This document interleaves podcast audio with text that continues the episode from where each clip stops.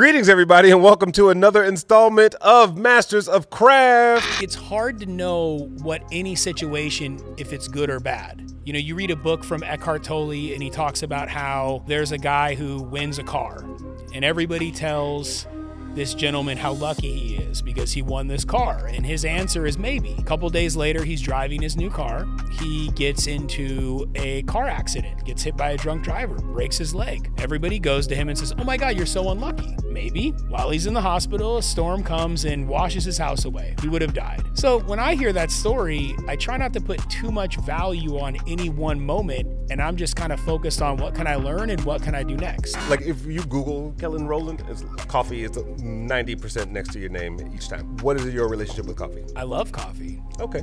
I drink coffee every day, travel the world for whatever reason, whether it's work or personal, and I'm constantly looking for the best cup of coffee. I think the taste the process of farmer making the coffee plant and cherry and then eventually extracting the bean and then getting that to your cup is a beautiful journey. I love making my coffee and ultimately I think coffee connects us. It's also the third most consumed beverage I believe in the world, third or second.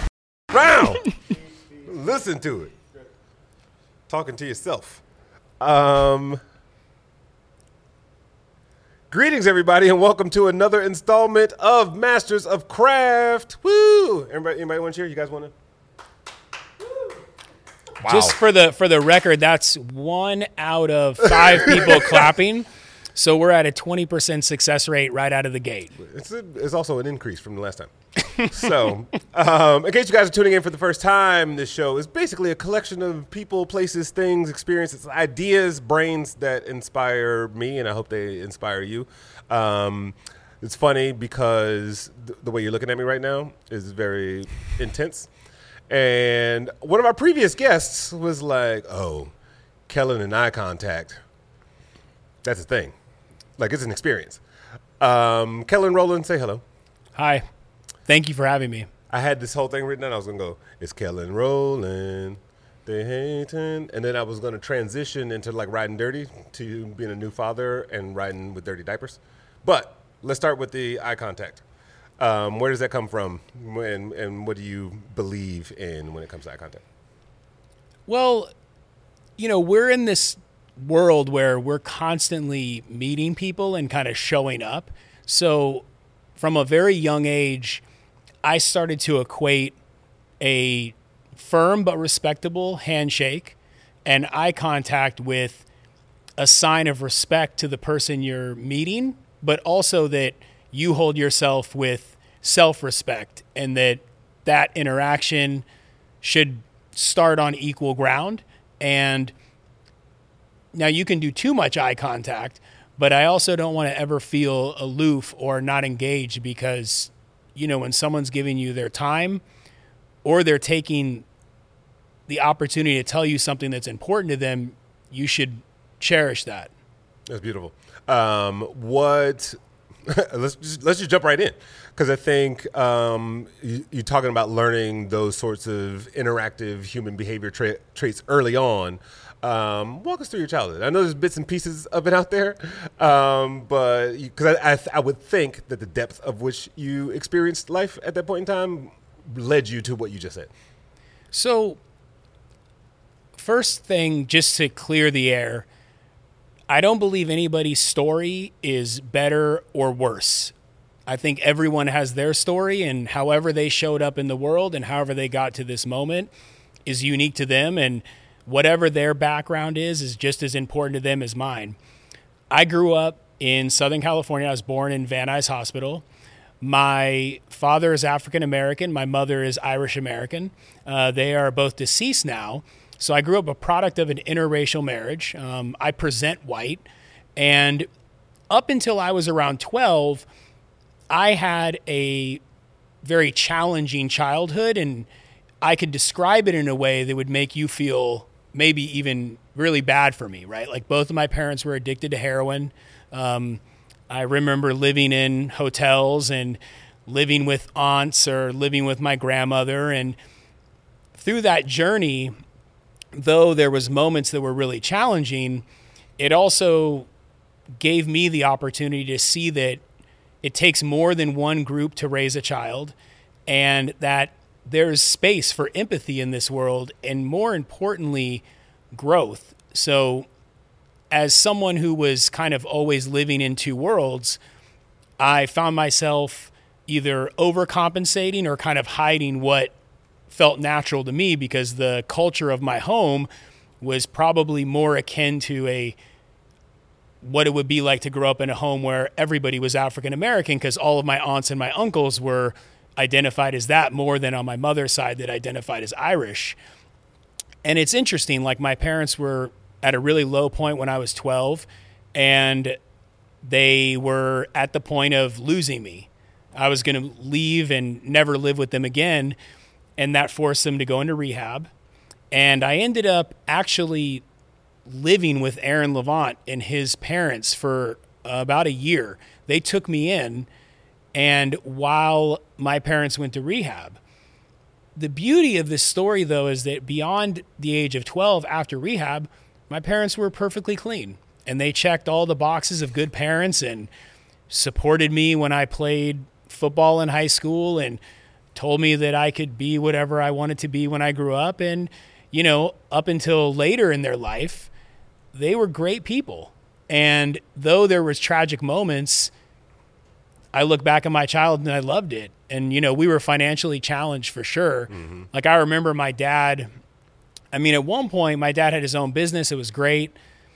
And then there was a moment where my mom worked at 7-Eleven and my dad worked at Costco. And he was the guy that would like mark your receipts. And he's like the nicest guy. Everybody loves my dad. He knows he's got a guy everywhere. He's that guy. You know, when you walk yeah, in, it's yeah, like, yeah, why is the manager of Ralph's walking us around Ralph's? Like, why do we know everyone at the car wash, right? So he's got this electric personality, but, you know, as someone who is young, trying to understand who they are, I was kind of pissed that, like, why is my dad the dude marking the rich kids' receipts when they're walking out with five, you know, shopping carts of stuff? He never blinked, though, which he showed me that you do what it takes for your family. And, you know, I, I look back, I had a really great childhood. Um, now you are a parent. As of what? I mean, like, we're talking weeks, right? Uh, um, what where are you with that? like, you know, given that story and given how you, you know, came up and what you've been able to accomplish in your own career, which we'll talk about in a second. But like, how do you view parenting at the in these first early days and weeks? Grateful it's a marathon. Um, I am number one so thankful that I have a healthy daughter. She's six weeks old. You know, when my wife was pregnant, and I love my wife so much, I'm so lucky to have a woman in my life that is so strong and so powerful and supports me and is just a straight up boss. Period. What would she say about you? Maybe you should. Same, have, she give you the same flowers back?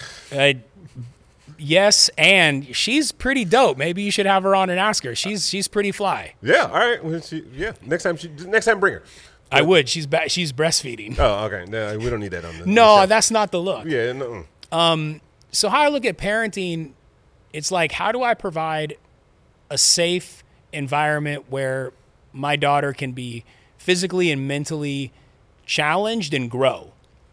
You know, I think the problem that I project out into the future, and that goes against my meditation practice. But as I look out into the future, it's like all the struggle that I grew up with made me who I am. And it made my wife who she is. My daughter, at least as of now, will not experience those same struggles. So, how do I install the work ethic and the grit and the desire for constant self improvement when she's not going to have to hear about overdraft fees. She's not going to have to find her dad in the bed overdosed and call her uncle to come and save him. She's not going to have to deal with those things. Um, so I think it's a great honor to have a kid. Um, I think the biggest challenge is being present. Yeah. Well, especially given that, like, I, I have a couple of philosophies. One is we either turn out to be exactly like our parents or the exact opposite, right? Good, bad, indifferent.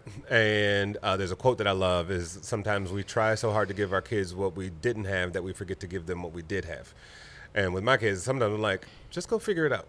Like, yes, I have the means to drive you or pay for, or like, no, I, I'm, I'll, my daughter who just turned 18, like, she knows I won't respond to texts sometimes. Can I do crickets? Like, figure it out. like, and then she'll she'll confront me later on, and I'm like, yeah, no, did you figure it out? um, because like I, but that's what I had to do. I was hopping on my bike. I was, you know, just figuring out how to do things, which I think kind of like feeds into the craft that I've been able to do with my like life and career. And I think it's perfect time for transition um, because you talk about like and growing up in this poverty state and your last stint as of again a few weeks ago your life has changed a lot in the in the last couple months um, you know, running as a CEO uh, of Joopiter for Pharrell, and this is like high end luxury items. Um, what I don't know. What, like, what do you look back on uh, and see? Like, now that you're in this space and you have a dad that worked at Costco checking receipts, and you, here you are, like working with one of the most influential people of culture of all time. well, what that means to me is that wherever you're at, that's not where you're going to end up. And anything is really possible if you're willing to work hard and keep your eyes open for opportunity. Because to your point, I shouldn't have had the career that I've had. I should still live in government housing, most likely be in some sort of issue with substance or financial issues. But through hard work and my parents doing a few small things really, really right, I was able to create a career and, and cultivate opportunity. But I don't really give, I don't want to take any credit really for my career. Um, I've constantly been surrounded by good people and they've opened doors for me. And I've just had a philosophy like my dad taught me when I was really young. He always told me, a closed mouth does not get fed and it really changed me. And it doesn't mean that I'm running around constantly asking for things, but it reminds me that if I want something in life, I have to go get it. Yeah. And I, but I think you also have to perform, right? Like it's what you you know, it's who you know that that opens the door, is what you know and what you do that keeps you in the door and keeps you elevating. Um, so you know, as much as you may say, like, oh, it's the people that are around me. Like you had to show up. Um, what what is the Kellen Roland superpower when you are in a workspace or in a collaborative space? Adaptability, being resourceful, and getting the most out of teams. So, you know, when I started my last career journey, it was an entirely new space. So, it was a lot of learning, um, studying myself, uh, watching YouTube videos, reading studying other companies, reading financial reports, um, understanding where the market was going, and then consistently always asking questions. I'm very comfortable in the room when I'm the least smart person. Hmm. So I try to find mentors and I seek mentorship out. And I really believe that when you have an opportunity to do something, you do have to show up you know, for me to sit here and say I did nothing would be completely disingenuous. Um, and I try to be resourceful. You know, like I'm willing to call someone and ask them for help. If I, I'm never going to know how to do everything. We were having a conversation the other day, and I, like I have this metaphor of like you enjoy running into burning buildings. um, and uh, if you don't mind, you tell the anecdote about when Joopiter launched and and how what needed to be handled and the thrill you got out of handling it. Yeah. So when when the company launched, we experienced a technical difficulty due to increased web traffic, and therefore it required the the auction to be postponed for a few days. And what what I had said to Chris the other day was that there's a lot of phone calls and a lot of things you have to do when anything doesn't go right. If something doesn't go as planned, you got to talk to the people that maybe their expectations were let down or they need to be explained something. And I really enjoyed being able to handle the situation to the best of my abilities on behalf of the group so that we were in a position a few days later to follow through with our overall task and, and really win and, and show that we could deliver on our promise and do what we set out to do. Because I really believe that there's always going to be issues, there's always going to be problems and I want to have a what's next mindset in all situations. So if something doesn't go right, okay, what happened? Okay, let's move on and try to fix it. Yeah. Um, do you know who the CEO of Verizon is? I do not. That's my point. Um, so I think when you're working for like a I AM OTHER or Joopiter and you have a very public figure and your job is to translate their imagination into real things. And you know there's a high level of visibility when the thing doesn't work and all these things. Like how do you manage that relationship of handling the business and also handling the perception of the individuals behind the business? Just be honest and truthful and do the right thing. Yeah. That's all you can do. Yeah and be upfront you know i think i really appreciate um, there's a guy that I listen to. His name's Scott Galloway. He's on a couple podcasts. He's you know pretty well known, and he just talks about how you know whenever anything doesn't happen as planned or goes wrong, you stand up and you take responsibility. So I just think you take responsibility for all situations, and you don't need to be the head of a company to take the responsibility. Every day we're given opportunities to take responsibility, learn and grow, and ultimately move on because I, I don't really believe, like, of course, there's bad things. Uh, yes, but it's hard to know what any situation, if it's good or bad.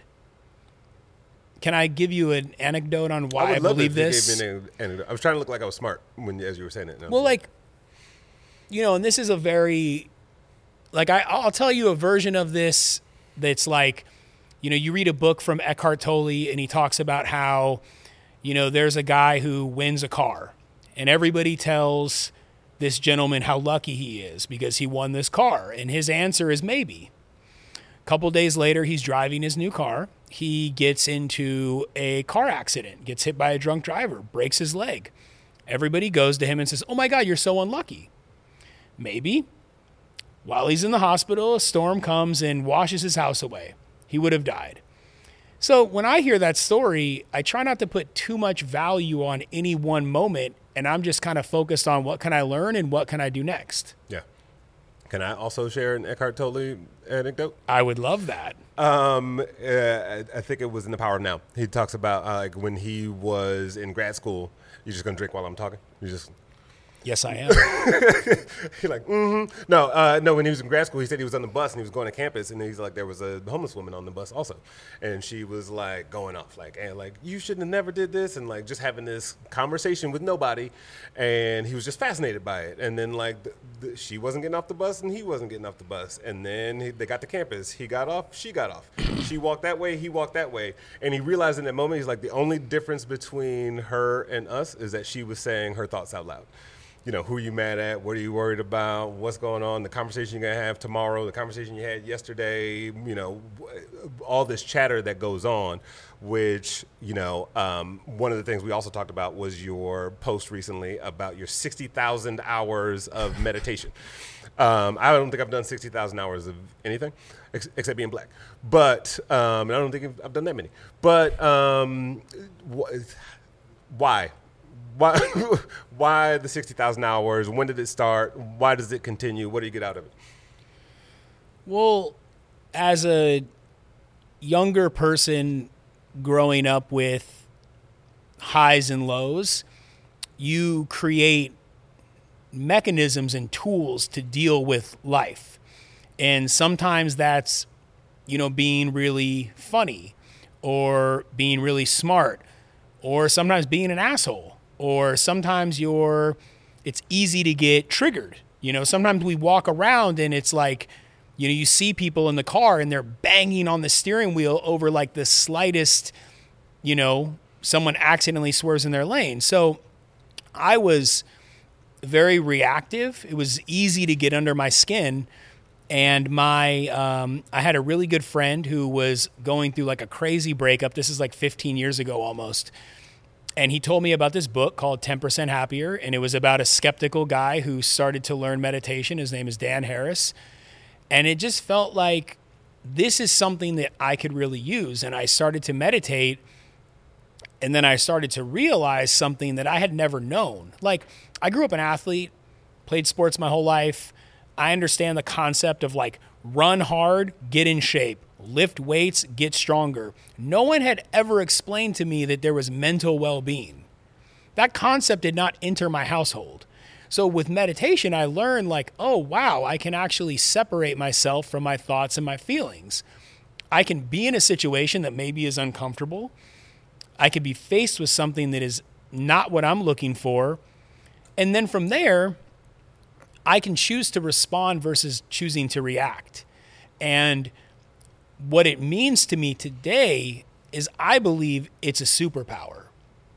I would say anybody that does not like meditate or have that practice, if they learn that skill, I think you show up in every situation in life with a bigger toolkit to handle more situations and find more ways to be successful through personal relationships and professional. Um, wrote down looks like the athletic parallelism you just did. Um, well, I said parallelism. That was, I like and I it. almost did it flawlessly. You did. There's a lot of like, Yeah. that went on. Um, but I think when you're in a sport or something physical, like you feel it immediately in the moment. Meditation is a little bit more ethereal. It's a little bit more like, is it like, is it working? Especially in the beginning, and especially if you feel like I'm not doing this right. I keep thinking about my taxes or whatever. Um, I think the learning curve is a little different, and there's less immediate, visceral evi- evidence that it works. Um, talk, talk, talk to us about the gap. The the interesting thing is it's just a misconception, right? Like when the average person thinks about meditation, they envision somebody sitting with their legs crossed with not a thought in their mind. And people get it wrong in the sense that it's not about what happens while you're meditating, it's the effect after. It's the effect. So if you meditate 10 minutes, it's the other minutes of the day that are what counts. So in the beginning, you don't know if it's working. But then, you know, a few weeks later, whatever that time is, something may happen that used to trigger you. And you may have that realization that, like, oh, that's a thought or feeling. I don't have to react. You know, like, we have somewhere between 60 and 80,000 thoughts that go through our head a day. You know, I'm not telling my heart to beat, my heart's just beating, thank God. So when you realize that every thought that you have is not something that you created, it's a lot easier to let that thought dissipate. Yeah, yeah. Um, all right, so you put that into into practice. Like, how does that, especially when you, I, I keep the phrase that came to mind in my sixty thousand thoughts that just went in my head during that, sec, that section of conversation is identity crisis. Yeah. Right, being biracial and knowing uh, in some circles you may have to prove yourself, or you feel like you have to prove yourself. It this could be self-imposed, could be actual, um, and then you translate that into the work. Uh, you going from like a Herschel to um, to an I am other, and I think there's just these cultural cues that we all pick up on when we encounter someone. Um, how did you find yourself showing up differently in those? sort of Like, give me like a real world example. You know, listening more. You know, when you're going from a young kid who maybe doesn't quite understand where he fits because he, you know, I really identify with, you know, what was the culture of my household, whether that was my dad and my uncle reciting Dolomite and selling wolf tickets to I'm Petey Wheatstraw, the it's devil's son-in-law. I can't, that, I can't do the rest of that because I mean, there is some canceled. stuff here that is just, it is so, if I said it, I'd be over. But look it up, Rudy Ray Moore.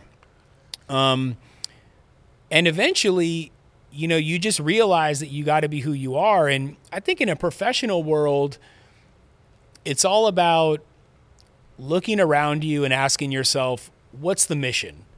Are we here to do good? Are we here to put an exceptional product in the market? Are we here to serve our clients? You know, I was having lunch with another a founder yesterday with an incredibly profitable, exceptional business, and it's in the client services space. And every day they show up to make someone's day. And I find if you can identify the mission, the day to day interactions tend to take care of themselves.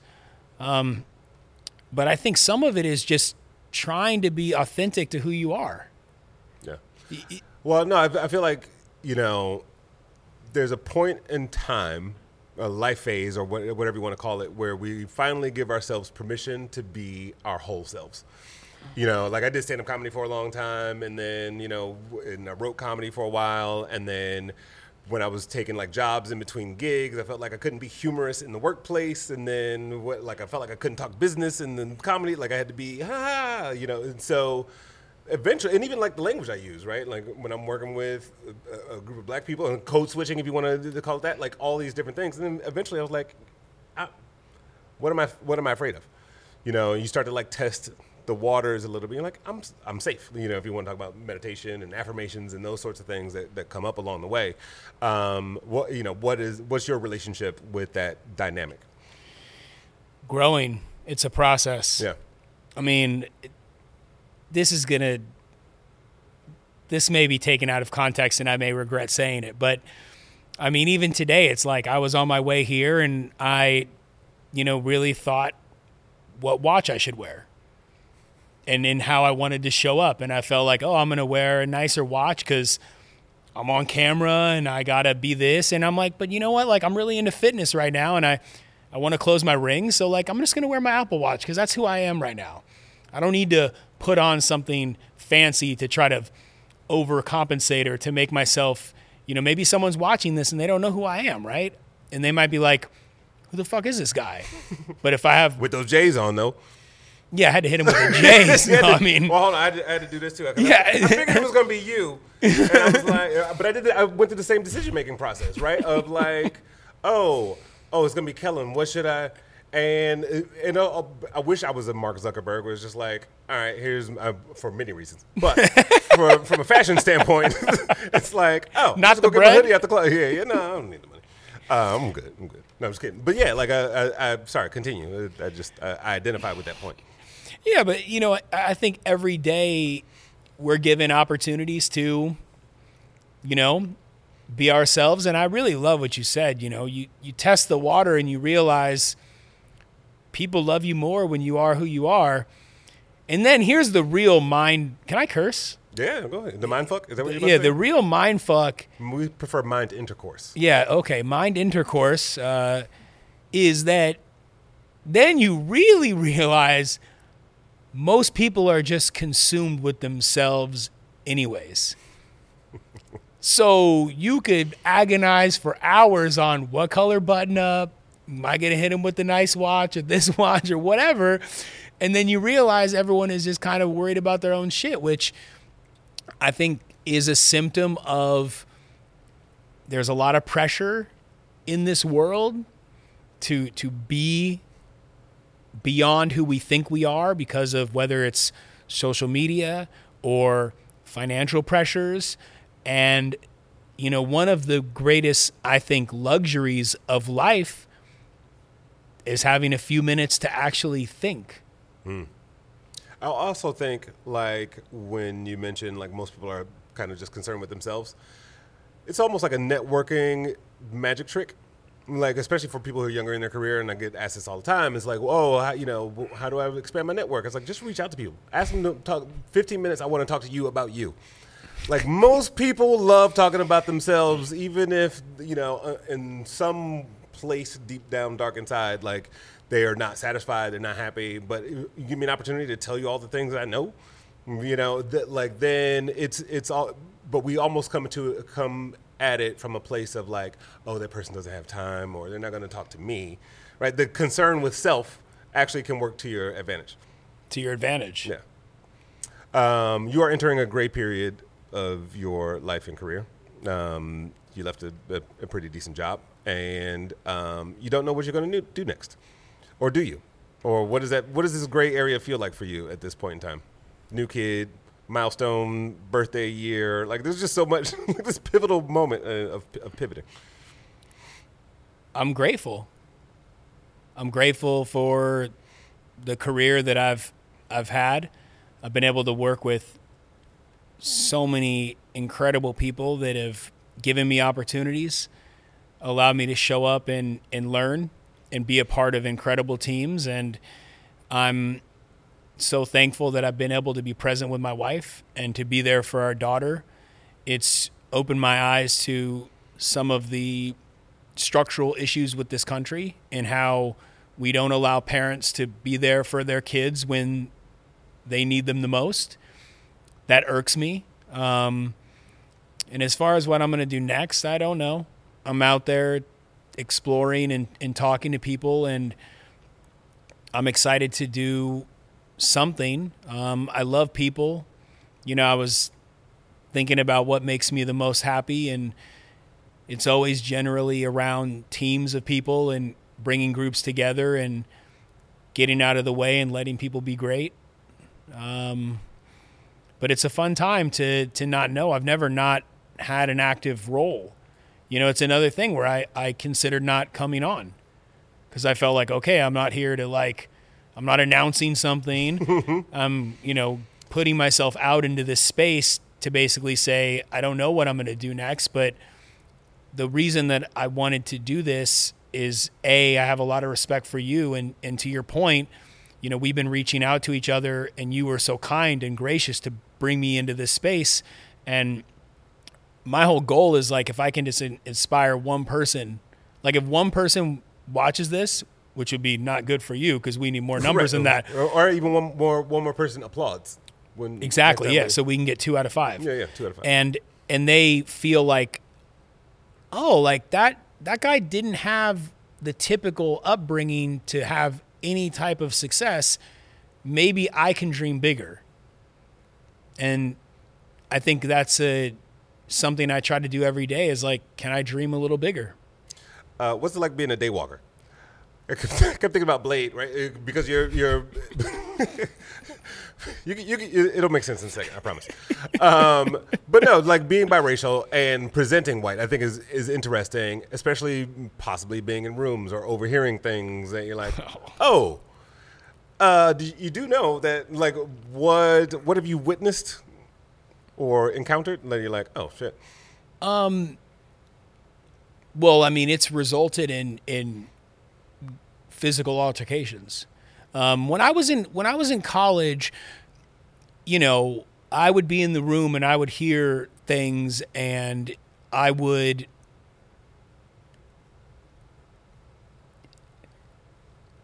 I don't back down. And I'm not willing to allow someone to say something about my father or our extended family or anything and not say anything. But that goes beyond just black. Like if I hear anything that is off base, I'm saying something. Right. I don't think I'm tough. I don't think I could like overpower a group of people. Like I probably could have got my ass whooped, but like I never felt comfortable allowing that stuff and I can't let it slide. And people are you know, I've just been around some groups where they're very loose with the words they use, especially when they think that they're by themselves. Um, all right, I won't ask you for a solid example, but I'll give you one. Let's go for it. I mean, I think I mean there's two that kind of come to mind, like, and I'll say one of them. But I mean, I was just I've been in like the college dorm, and like you know you hear someone dropping the N word, and you know you kind of got to say like, hey, that's not it. Like we're not saying that here. Why? Well, because right. this or you know, sometimes you, you try to do it as a teaching moment where it's like, well, hey, look, well, this is your ancestry. How would you feel if, if I started popping off about them? And then they kind of, you know, at least tighten up. But I also try to believe that people are generally good and they just need education and that they don't generally know how hurtful it could be mm-hmm. and the pain that it can bring. You know, and those are the things that it's not about, at least in my opinion, like it's not about like punking someone. It's more about like, hey man, that's not that's not cool. Like you're better than that. Like I know you in all of these other situations. Like be that person that you would be happy to record this moment and show it to your unborn kid. I love it. Uh, speaking of N words, uh, Caleb. Wow. and what a transition. And I have no idea where to go with I'm the that. master of the segue, you know. Um, yeah, what, what do you, what's your opinion on the N word? well, it's it's actually really funny because we actually had this, I had this Is it funny? It was- not the okay. word. Not oh, the it's word. funny, dog? What's Oh, okay. Um, no, like I, it, it's a conversation that has actually come up quite a bit, just because like I grew up like I don't touch the word. I'm not like I, I'd stay away from the word completely. Um, and you know every version, not even like the you know removing the hard R and like just saying you know more casually, but like I just I, I just stay away from it. Um, but like the younger generation right now loves that word. Like they will use it ruthlessly just for the sake of using it. Like the younger generation right now, they don't care what they say. Like it's funny because you know we talk about a lot of like uh, you know the younger generations like being more you know cautious about uh, offending people but like the, the younger like the teenagers right now like gen z like they don't like they're they're so i think over like everything is offensive that they just say the most offensive things ever to just say it and so like y- you go into like a, a call of duty lobby online and there's just kids saying the n-word back and forth like all the time just for you know all sorts of things. I, th- I think there's definitely like a duality to, of like hyper aware and hyper, you know, hypersensitive to offense of all sorts, and then there's a recoil to that, right? And I don't know, like how culture bounces back and forth from like a Barack Obama to a, you know to a Donald Trump. And you know, there's these recoil effects that happen. I don't know if that pops up in your world, work-wise or otherwise. Like, or if you have any thoughts on it. you know there's um there's a tendency to to judge anything that we don't quite understand. And it's hard for me to understand what you just described. Like i've never been in that lobby. I've never heard that kind of looseness of throwing that around. Sure. But in general, I find that across generational differences, there's a lot of misunderstandings. Um, and I'm going to take it maybe off of this sensitive level of a topic, but just I think even in the workplace of culture, younger people want raises faster. They want to move forward faster. They have higher expectations of their managers and of their bosses. And I'm seeing a lot of bosses and managers be uncomfortable in these situations. And in my opinion, as the boss of the manager, we need to adapt to the younger generation. Because I would say this a 21 year old kid today probably knows a lot more about business and strategy than I knew at 21. Because when I was 21, it was 2001. Like, we weren't thinking the way that young kids are. We didn't have the access to start LLCs and to do all these things to where now having your own business is like common knowledge. But I think when I was growing up, it was much different. So I think it's about adaptability. Um, but to your point about, you know, going from Barack Obama to to a President Trump and to President Obama, people are hurt. You know, people are lonely. People are struggling. And it's very easy to jump into the divide into what makes us different. But, you know, when you hear these statistics, like the average household can't absorb a $500 unplanned bill, and then you want to spend a lot of time talking about why people don't like each other, you miss the plot. you know what? What don't? What did these motherfuckers are struggling? Yeah. Like I've been there, you know, like I remember like having to like watch my dad like not be able to pay the rent. You know, like I remember those moments of what it felt like to be like, "Oh, we live in a hotel." Like not Rosewood. You know, not Montecito. I'm talking about like motel shit. Like front door out, you know, anybody can roll up. Um, and I don't say that to like, I'm not trying to make anyone feel bad for me. I'm just saying I can identify with what it is to not have. And if you don't have and you live in a scarcity mindset, by result, you're in survival mode. And at the end of the day, you put anybody in survival mode. That's not it. I love this through line of like, I heard Drew Carey say this once. He said he was trying to get to a place where he could forgive people ahead of time. Because everybody's going to offend us in some way, shape, or form at some point. Inadvertently, they may have had a bad day and whatever.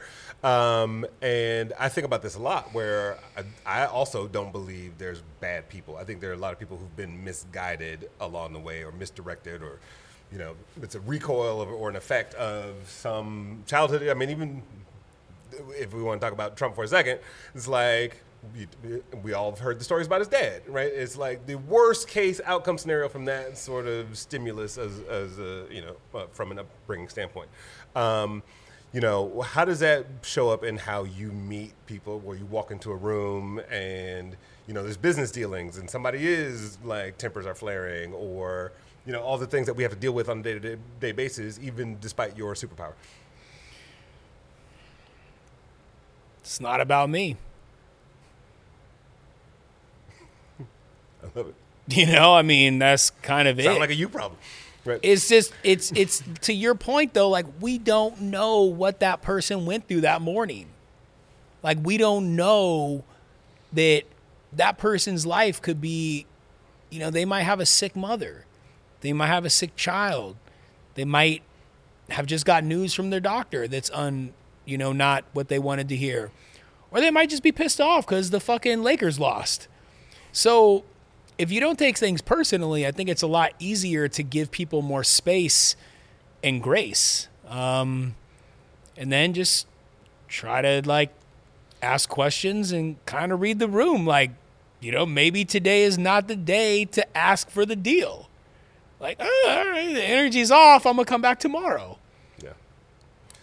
Well, and, and what's interesting to me too is, and I've said this a lot, uh, is like people have bubbles that they grow up in and that they live, that they experience, and everybody's bubble is so different. Like the thread that you, you mentioned earlier, I think I don't remember if it was this conversation, different conversation, but like of all the history leading up to the moment that they are now, like all the things that you don't know about them, about their story, about the puzzle pieces that make them. You know, I talk about when people look at you and it's like they're looking at just different pieces of the puzzle. They don't have the entire picture. They don't have the entire view. They don't know what bubble you grew up in and what you know struggles you've had or or blessings you've had. And i think that it's interesting because we live in this internet world where everybody comes together. And i think there's uh, in some ways such division because we don't recognize that this person grew up so differently than you.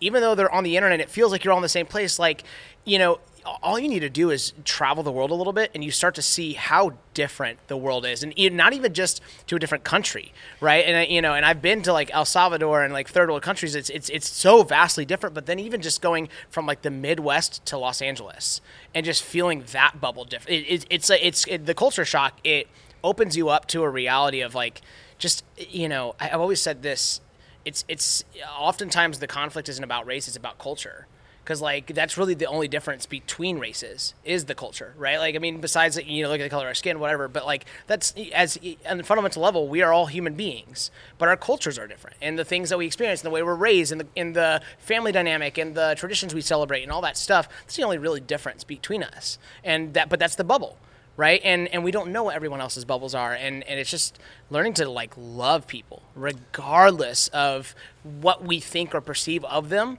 And to your point like you don't know what people have experienced hmm. e- today or this week or in this last month or in this season of their life. And I think the other thing that's interesting, and Tim Ferriss talked about this a lot, and I don't have the exact anecdotes to look it up, but it's like, it's also easy to forget that every like all the ways we do things are not necessarily correct.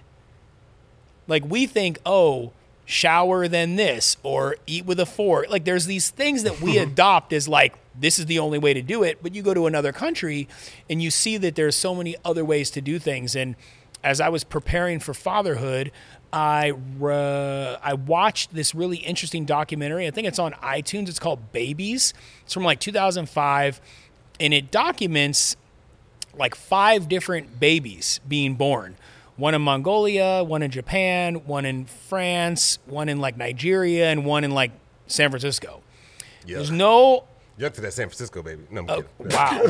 Whoa. Sorry, San Francisco. Let's baby. cut that up and put that on shorts now. Got it. The uh, there's no audio; it just follows them. But you realize very quickly there is actually no one way to raise a baby. You can raise a baby like one woman has a kid, hops on the back of a moped with the kid, and leaves the hospital. Some kids have every toy and gadget you could think. Um, in Africa, a lot of kids spend time on the ground.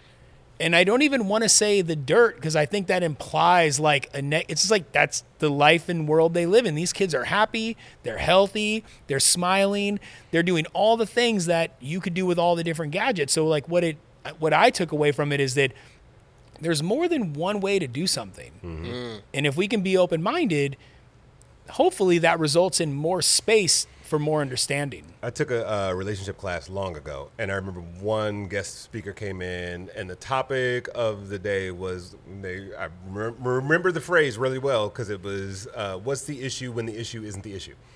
And the anecdote that they used as a central component to it was like, you know, some couple is arguing about the dishes. And next thing you know, it's like, I hate you, I hate your face, and like, I'm leaving, right? Like, it's, it's the dishes. And they talked about, like, well, maybe in your household, if you were the person who cooked, you were also the person who washed the dishes. In your household, if you cooked, then the other person washed the dishes. So you have this conditioning that you enter that you don't even realize, like, the way I actually feel loved or honored or respected or heard or seen is is rooted in something such a small difference and, and, you know you add that to like laundry or the socks or you know who's putting gas in the car all these things. Now you've got a terrible relationship because you just entered the world from two very different angles right? Like it's, it's kind of a, a, a mind intercourse. Well, you know, the easiest way to, you know, not have a good relationship or not have a good day is by applying a bunch of expectations. You know, and when we expect things, you can be let down. You couple that with poor communication, mind intercourse.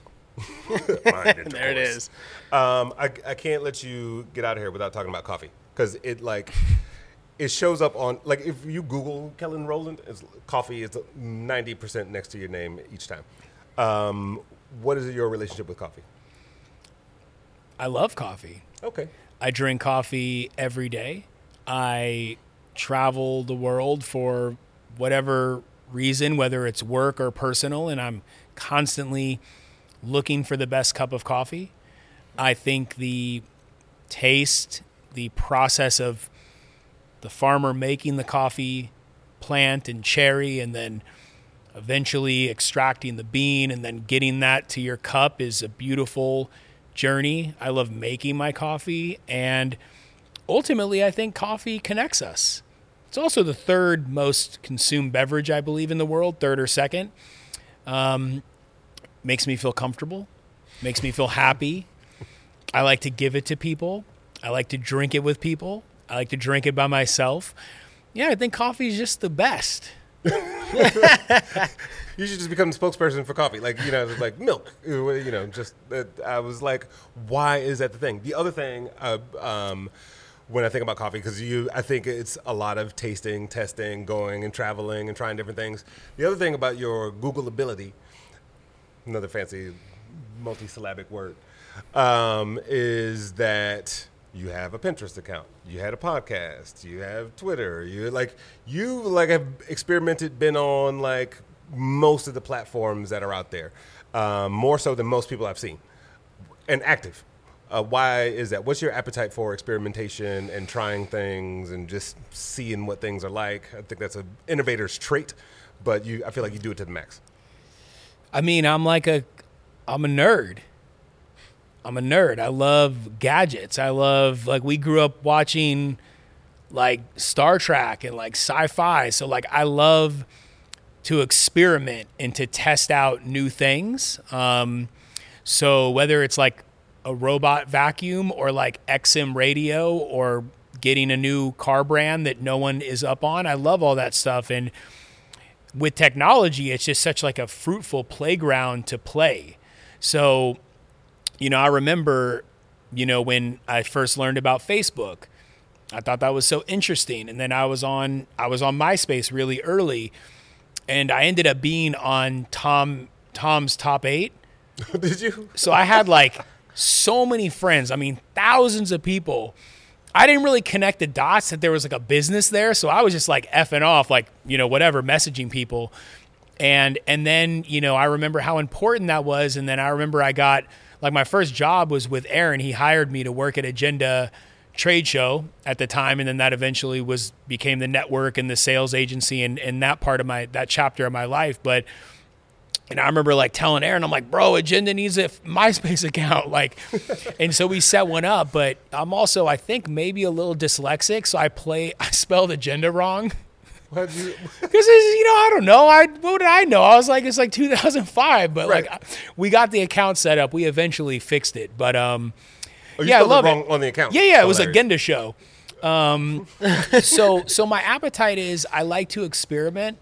I've had a podcast. I had a website that you probably couldn't find that was um, all about food, and I wrote about all the burgers in LA and, and milkshakes, and it was all about excess. It was called the Gluttony, um, and I loved it. And you know, I, I I yearn for that. I love to create. I love to communicate. I love to tell people about stuff. Like I'm telling you, I'm the most effective influencer that you don't know.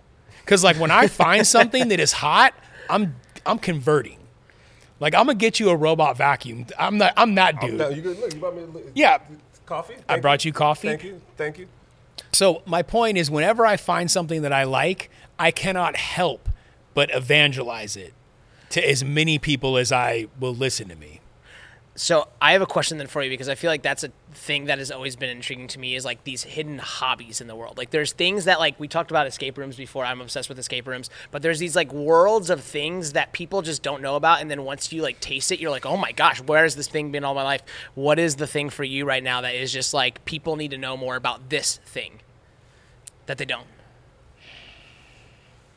Wow. I, my inclination is to say coffee, right? Because that's the thing, but it's like everyone knows about that. Low key, I am obsessed with robot vacuums. um, because I just feel like they can clean the house and it takes such a burden off and you don't want dust in your house. So like I get really into that. Oh, I think the other thing though that I'm I'm into, and I don't think it's anything that's a secret, but just how exercise can improve your mental fitness and improve longevity. So I've been down some pretty deep rabbit holes with like Dr. Peter Attia or, or Andrew Huberman and like, okay, should I be supplementing and, and how can I improve my longevity? And, you know, all of those things are like top of mind for me right now because I want to live a long life. And it's not that I'm looking for a shortcut, but I want to find what's the optimization. And then I just feel like I wish there was healthy donuts because I'm addicted to donuts. I love donuts and I have a really, really big sweet tooth. And I'm just, Amen. On one of your podcasts, you were like, "I just, you just finished your second donut." Like I was like, "Really?" But, that's- you talked about it like it was just like you were so excited about. It. like, that's light work though. I could do like eight. Oh, In a oh, row. My bad. Okay. But And like they- it's uh, but I also understand it's a problem and it's like this is I think one of the things that maybe I think more people should be aware of, which is not a thing, but it's just like we need space for nuance. Nothing is I want to say black or white. Like nothing is black or white. Like it's not that simple. It's not like don't ever eat sugar. It's just like how do you create a moderated lifestyle where you can do things where you're happy, but you're not killing yourself? Because you know you look at a lot of society. And if the science is correct or the statistics are correct, you know, we're not really doing ourselves a favor day to day. Yeah. What's the thing? Oh, sorry. Can I ask you guys questions? Not really. What are you guys into that people should know about? Escape rooms. My friend 100%. made a movie about escape rooms. I'll send it to you. Is it a, is it the movie called Escape Room? No, I think it's another one. It's a good brainstorm. I like That's- brainstorming with him. what, what um, is coffee? Yeah, What yeah. is? Uh, I don't know what like what what have I been into? I keep thinking you, I keep thinking about collard greens and cabbage as part as I don't know a sub brand for you because collard greens is black community. I, I'm very. I, I yes. Thank you. Okay, okay. Appreciate that. Um, what am I into? That's a really good. I don't know. It's a weird question. It's a weird. It's a weirdly tough question to answer. Um, I'll probably be into coffee because here's the thing. I think you have such an intimate relationship with it, which is different than like how I consume certain things. I've learned to like really slow down my pace of things I engage with. If I'm watching a TV show, like I get into my body and I like I want to feel whatever the filmmakers or the producers, or the actors are trying to do, rather than be a passive participant in it and like, oh, ah, this show sucks. Like I want to go like, ooh, I started watching uh, Transatlantic uh, last night, and it's this you know show about like escaping Nazi Germany, and but it has a really weird, mm. like funky, rich tone to it, and like almost like a heist kind of mm-hmm. tone to it. But I'm just like I'm was so much absorbing the artistry of it, and like I'm trying to get in the habit of doing that with more things I experience. Yeah. Mm. and it could be just be like walking through a mall and looking at the architecture, or like, and I think that's just slowing down. And I know we're, we're clo- close to time.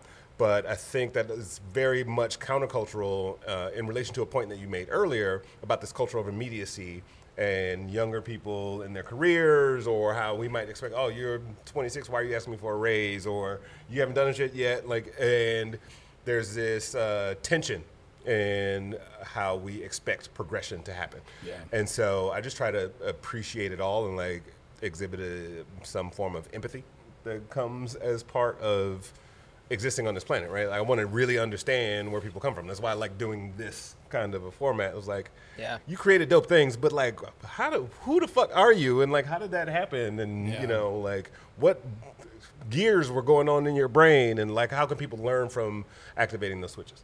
So, Yeah. yeah. No, that's incredible. I, I, Um, final question, Masters of Craft. Um, what's a thing you're trying to master still? life. You know, I don't think you can ever be good at, you know, you can never reach your full, full potential. I think we're always trying to improve. Um, I really, I really looked up to Kobe a lot. And like, you know, I, I never knew him or anything like that. And him passing, it still affects me today.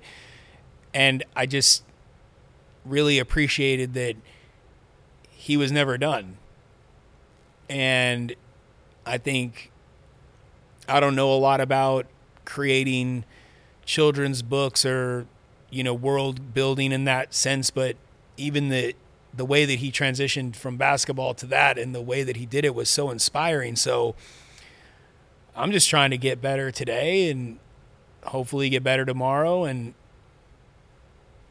maybe find the best cup of coffee in the world and then try to find another one.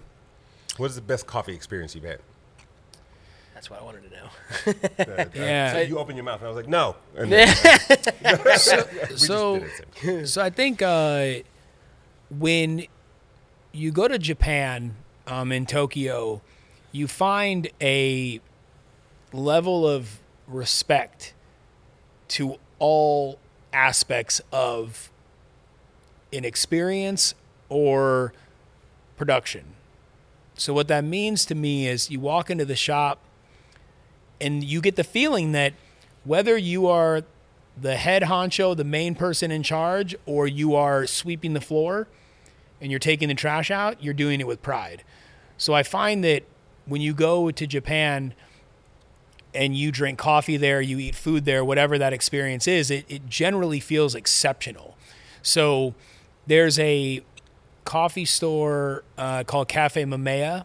Uh, they have a couple locations in Tokyo, and you walk in and you feel a love and passion for coffee that it's so infectious, but they do not make anyone feel unwelcome. Hmm. Because the problem with artistry is you can walk into a shop and you get that, you know, the finger up, and if you don't know what they know, you feel like an asshole. Mm-hmm. And I was in the coffee shop and I'm geeking out talking, you know, what's the process? What's the beans? And you know, they give you the nod like, okay, you know, you, you kind of know your shit. To my right, there was another patron who was like, I don't even like coffee, like I drink this and and they gave that person as special of an experience hmm. as me. And I thought, wow. Cause like they could have just been like, nah, this is only for like people that are obsessed. And I thought that was really amazing. And and to your point, you asked me the other thing about mastery. I, I am every day focused on being a better husband, um, being the best father that I could be, and being a good community member to whether it's in a work environment or within my friend group. And I hope that I can give more than I ever take. Uh, well, you're giving us a lot, and I'll take it. Thank you, Kellen Roland, for joining us. Thank you. Kellen Roland. Did anybody ever do that, by the way? You couldn't help yourself. I couldn't, but have you ever gotten that one, though? So, Oh, man. did I tell you the story about the airplane? No, what story about it? What airplane? So, you know, I was younger and I was I was late for um, I was late for a flight. What do you do when you're late to a flight? You you run. You know, you run to the gate and you kind of show up and you're all disheveled and you either are extremely kind of disappointed because you missed your flight or you're relieved. And generally, if you're relieved, the gate agent gives you some sort of a like, you know, they're happy for you, kind of like you made it, Chris. And um, I get to my gate and I'm like, oh my God, I made it. And the gate attendant is like bummed. They're like sour face and they're just not happy. And I'm like, I'm not understanding what's going on here. I'm like, how did I offend you? I'm not even, I didn't even get here yet. And the, the person then discloses to me that they thought that Kelly Rowland was rushing to the gate, not Kellen Roland. So instead of meeting someone from Destiny's Child, they met me. And obviously, as much as I would like to think that meeting me is as good as meeting someone from Destiny's Child, it just wasn't. And they were pissed. I made the flight though, but it was a very uh, it was the name thing. Well, truth be told, I, I thought I was emailing this invitation to Kelly Rowland. So, um, And that's 10 years of comedic experience So- everybody. thank you guys. Thanks, man. Thank you. Appreciate you. This is amazing. Thank Yes. you. Self five. No, you get one too. You get, Hey, woo! cross the. Yeah, mm, Across the chasm. Done. Yeah. Okay. Good. Yeah. All right. Thanks. Yeah.